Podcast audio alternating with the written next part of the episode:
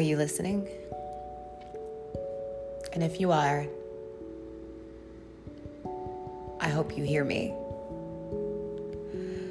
This is my very first podcast ever, which I am excited about. And I know that we have to find ways to do or have outlets within our lives.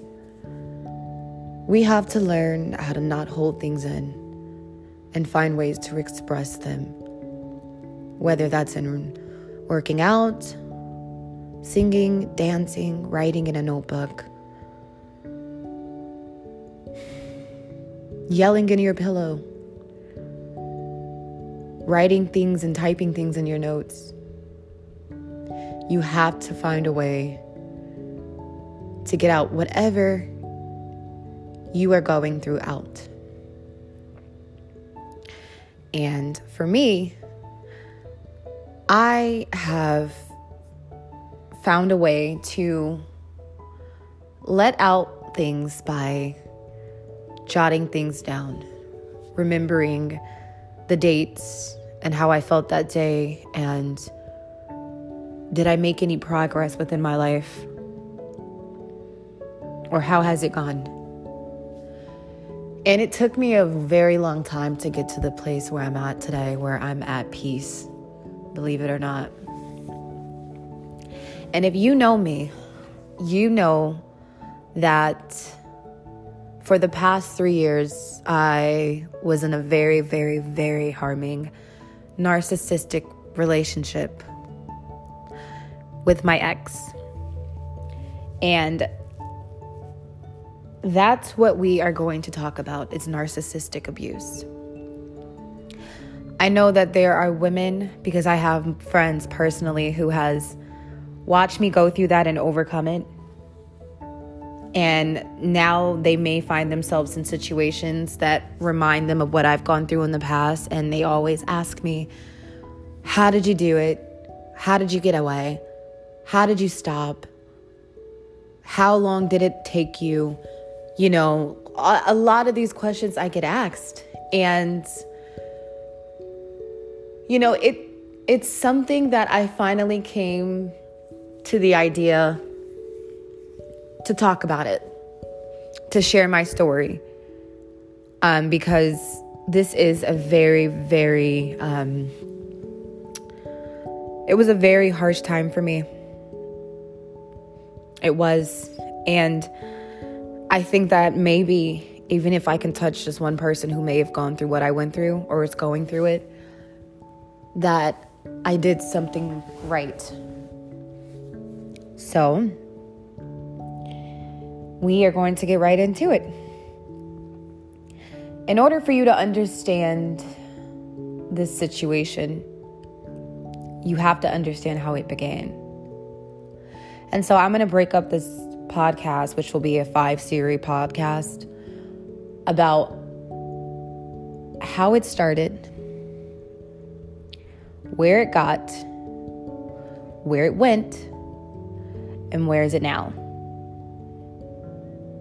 And how am I? So, how did I meet this man? He so I had moved to Phoenix, Arizona, where I reside now currently, about a little bit over three years ago. I was 22 at the time. And I had moved to Phoenix to be closer to my dad's side of the family and my sisters they were coming out this way and you know i didn't want to be a part of them and I, I, away from them and i didn't want to be in dallas by myself where i am originally from. So i moved. And when i moved i i was really nervous. I didn't know what to expect I didn't know how this would go.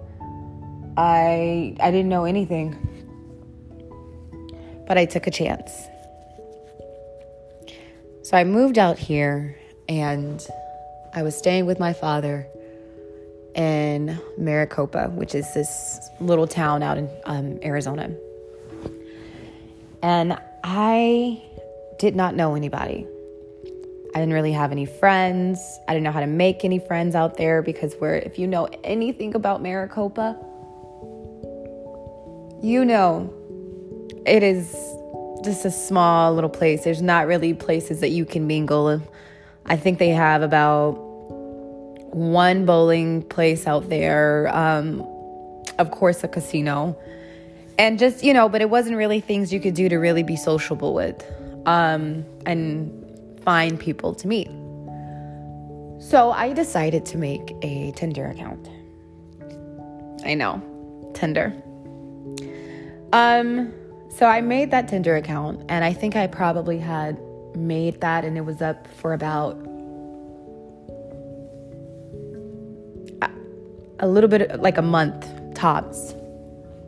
And I ended up swiping and swiping, and then I found my ex, and we ended up matching.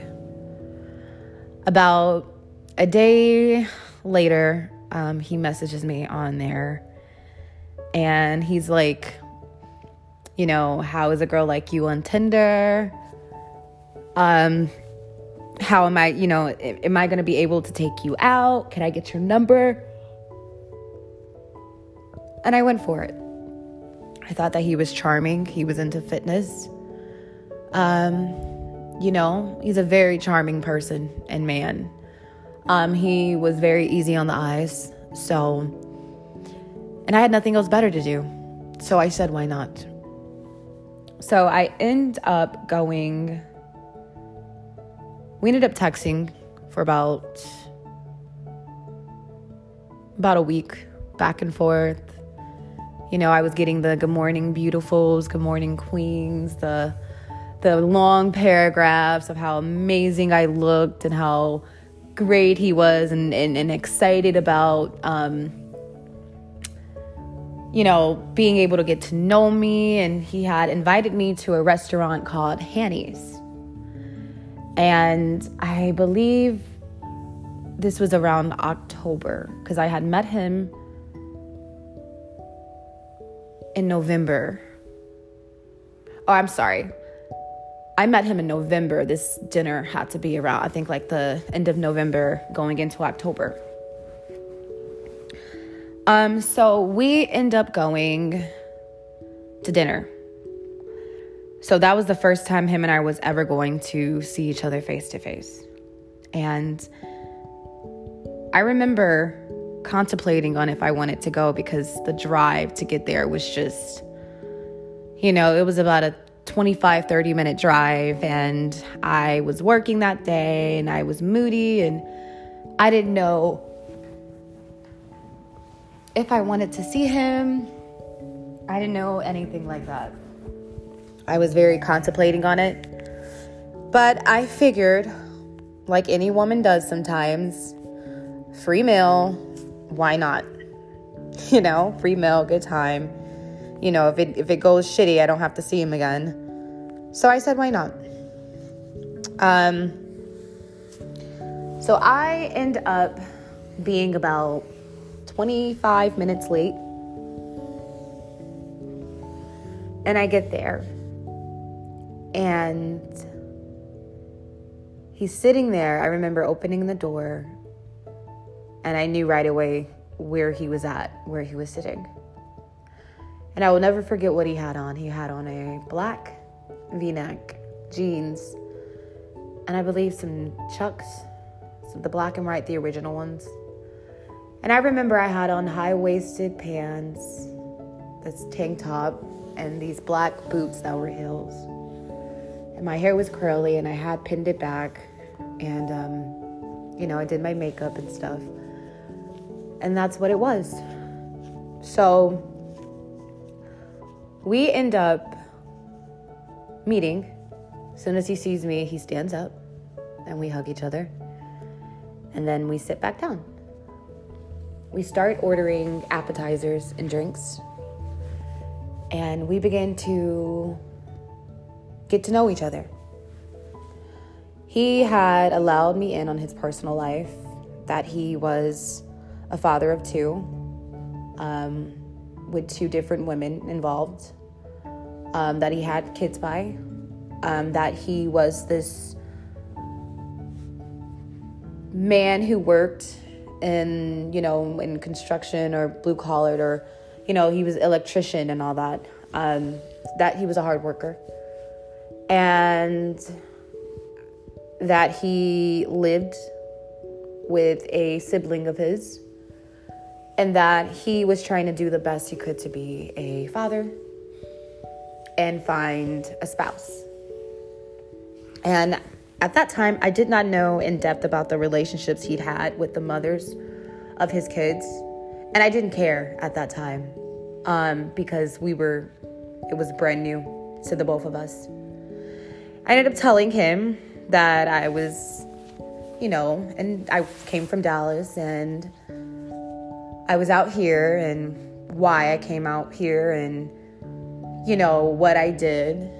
Um, and at that time, I was working out in Tempe. I was working as a teacher um, at this child center place. So, you know, the night that we end up we end up um, ordering our dinner, and after that we leave and we start walking downtown.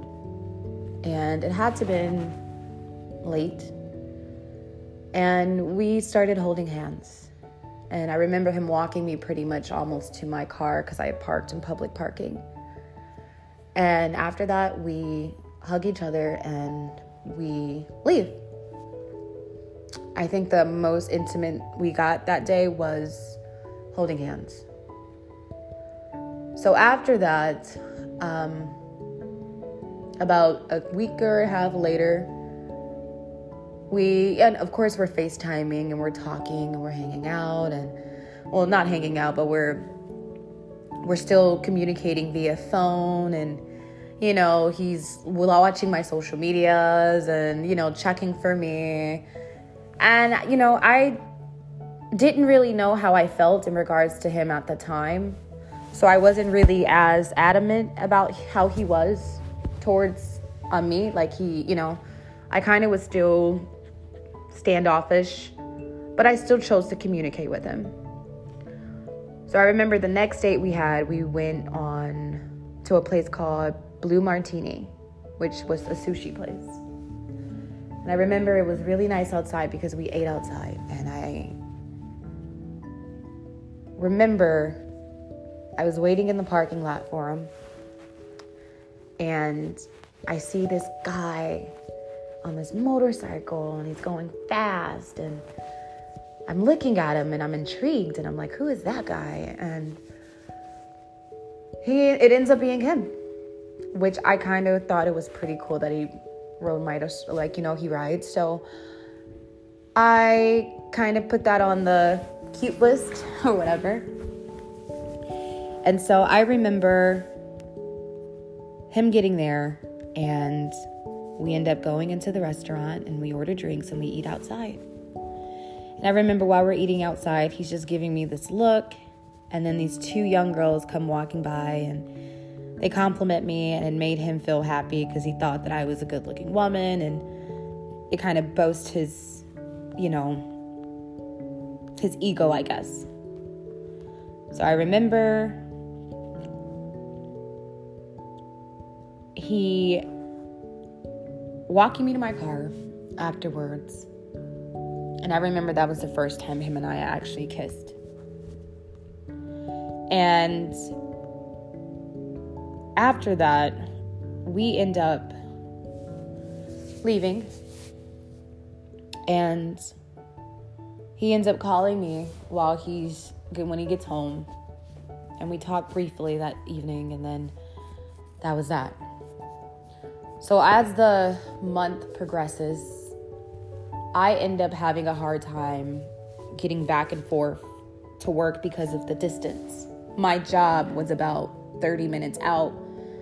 And so I used to start going to his house and staying with him to get to work because my commute was about 10 minutes versus 30. And I remember I, I, him and I had lived together for a little bit over a month. And I remember helping him a lot out with his son when he had him. And I remember us playing this little family dynamic. We'd all hang out together and it got to the point to where he started giving me drawers. and I started leaving things over there and I had hair products and you know, bath things and you know, just things like that around. And that lasted for about, like I said, a little bit over a month because I was still looking for a place. Um, I was trying to save up at the time to move out of my dad's. So um, he had came. That him letting me stay with him was a lot of help, and it saved a lot of money for me. So um, by the time I end up getting my place, um, we I had experienced my first the first time he cheated on me. Um I found out about that because one of the women that he has a child by had messaged me on Instagram and was saying that you know, don't trust him, he's a cheater, this and that and you know, I told him about it and he kind of just oh, you know, she's crazy. She's crazy, don't worry about it, you know, this and that. So I remember one day I had got back to his place, like a normal day. And we, like any other day, he got off work, I got off work. You know, I was doing laundry, helping clean, he'd cook, and, you know, that was that. So I remember sitting in his bedroom. I had just took a shower and I was sitting in his bedroom and he was cooking dinner. And I get I get a phone call. And I answer the phone and she says,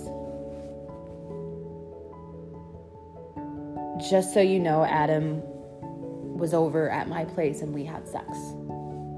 And I remember being heartbroken. I mean, I was heartbroken because I thought everything was going so well. And I, I remember crying. And when I asked him about it, because he knew at that point that I would just ask her while he was in front of me. So he ends up coming clean he says, I went over there because she was saying that she and my daughter was going to go out of town or go to Mexico or something like that. She was threatening him about going to another place. And he went over there to see if that was what she was going to do. And he says that she ended up giving him oral sex.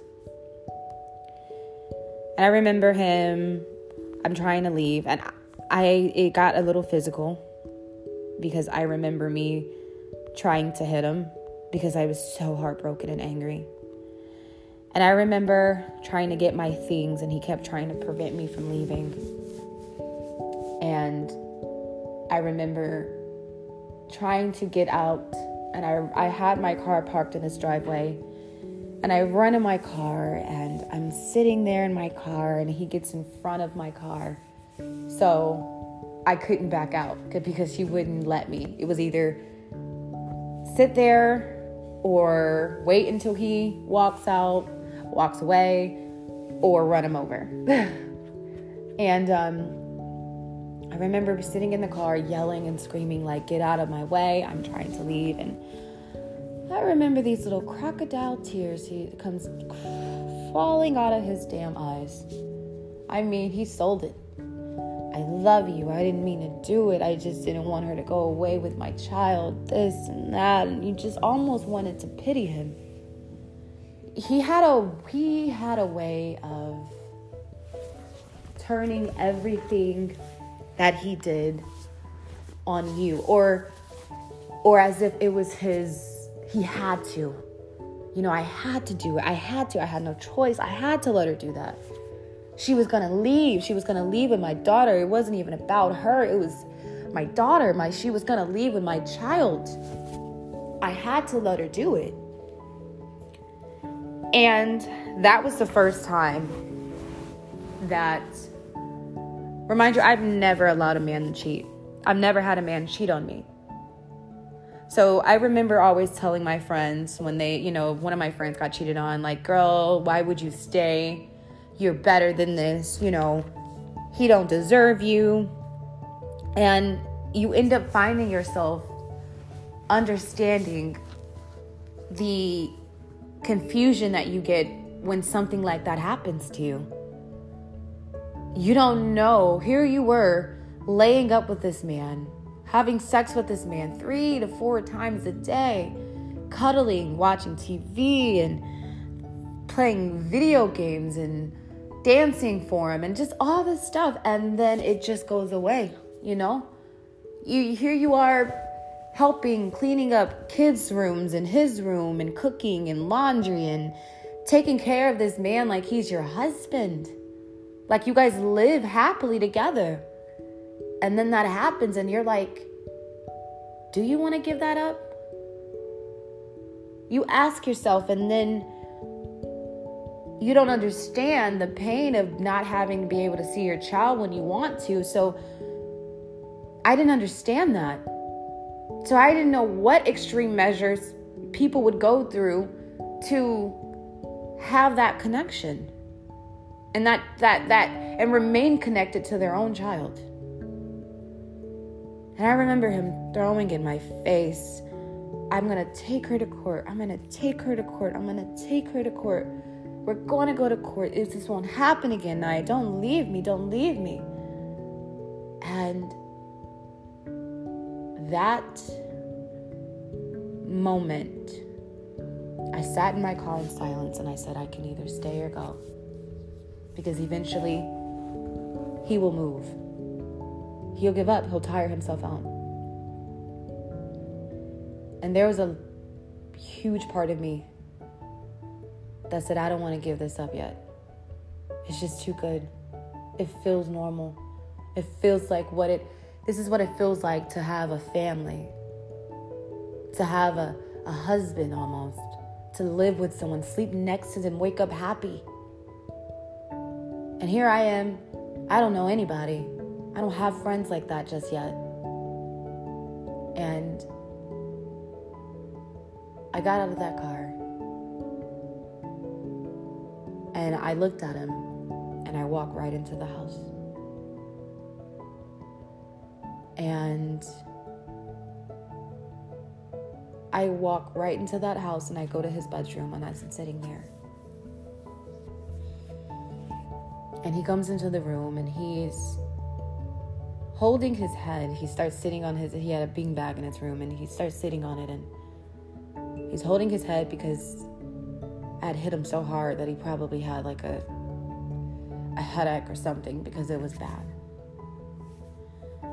And I remember just silently laying in that bed, crying.